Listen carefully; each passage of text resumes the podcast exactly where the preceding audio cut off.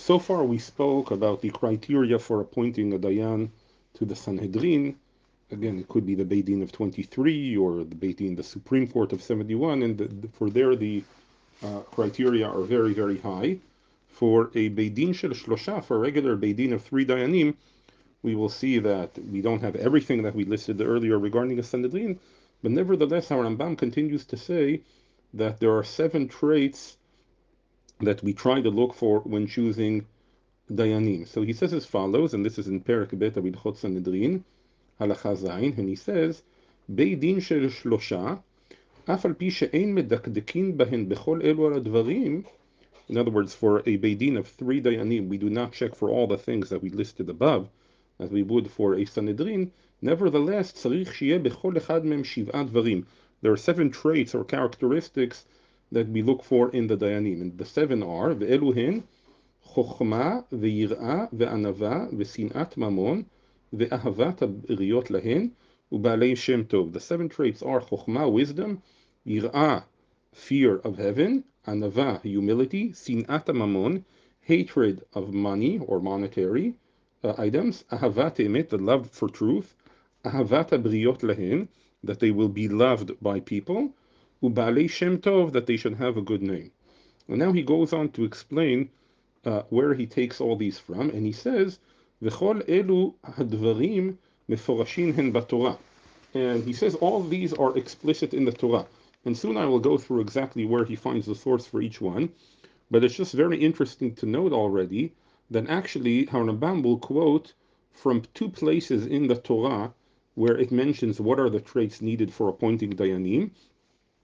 And the first place he will quote for is from Perik Aleph in Sefer Dvarim, where he mentions there, you know, that he had a difficult time of handling the, all the uh, uh people of Israel on his own, and he and he wanted to appoint the Dayanim. And there he said, "Havu lachem anashim chachamim unevonim v'yiduim leshivteichem v'asimem beroshechem." And he said to them, "Bring to me people who are wise and and very intelligent and known." To their tribes, and I will place them at their head. So here from this verse he learns uh, some of the characteristics. And the other place that he learns out from is from Sefer Shmot, Perek Yudchet, the 18th Perek of Sefer Shmot.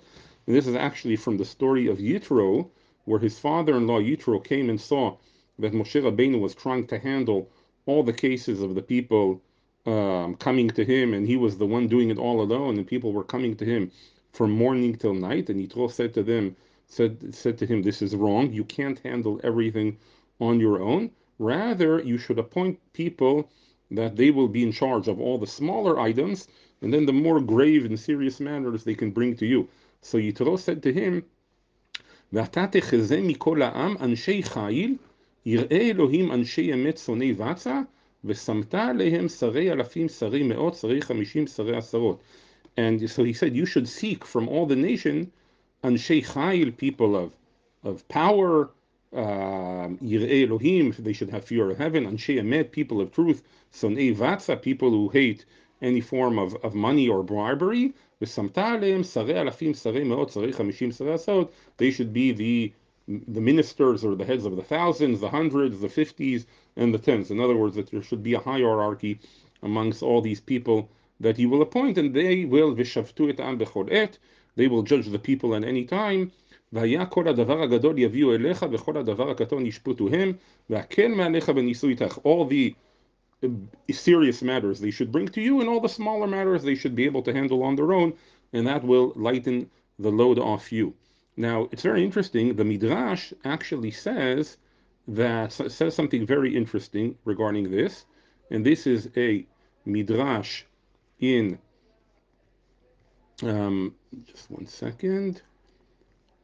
This is a midrash that says that actually uh, in Dvarim Rabbah that says already points out to seven traits or characteristics that Dayanim should have, and the midrash understands them as follows: that in Sefer Devarim we have three of the traits, and that is Chachamim v'Nivonim v'Yeduim. In other words, they should be Chachamim, which is uh, wise, v'nivunim, and its intelligence that you're able of analysis to learn, deduct one thing from the other. V'yeduim l'shivtechem, they should be known to the people. That's three items from Sefer Dvarim. And וארבע, כמו שכתוב להלן, ואתה תחזה מכל העם אנשי חי, ליראי אלוהים, אנשי אמת ושונאי בצע. Those are the additional four items, so a total of seven. And the Midrash says something very interesting, ולמה לא נכתבו שבע כאחת? In other words, if the Torah wanted to advise that there are seven characteristics required uh, for the Dayanim, why not list them all together? Why have four written in Sefer Shemot and three written in Sefer Dvarim? So he says, שאם לא נמצאו שבע, מביא מארבע. In other words, let's say I can't find somebody who has all seven characteristics, and I should take somebody who has only four. ואם לא נמצאו מארבע, מביא מגימל. If he doesn't have the four, then at least he should have three. ואם לא נמצאו מגימל, מביא מאחד. And if you can't find all three, at least bring one. שכך כתיב אשת חיל מי ימצא, who can find you know, a woman of, of these capabilities. In other words, the Midrash is already acknowledging that it might not be possible to find all seven characteristics, and the Torah already understood it. So the Torah is saying, at least, if you can't get all seven, at least get the ones uh, that you can.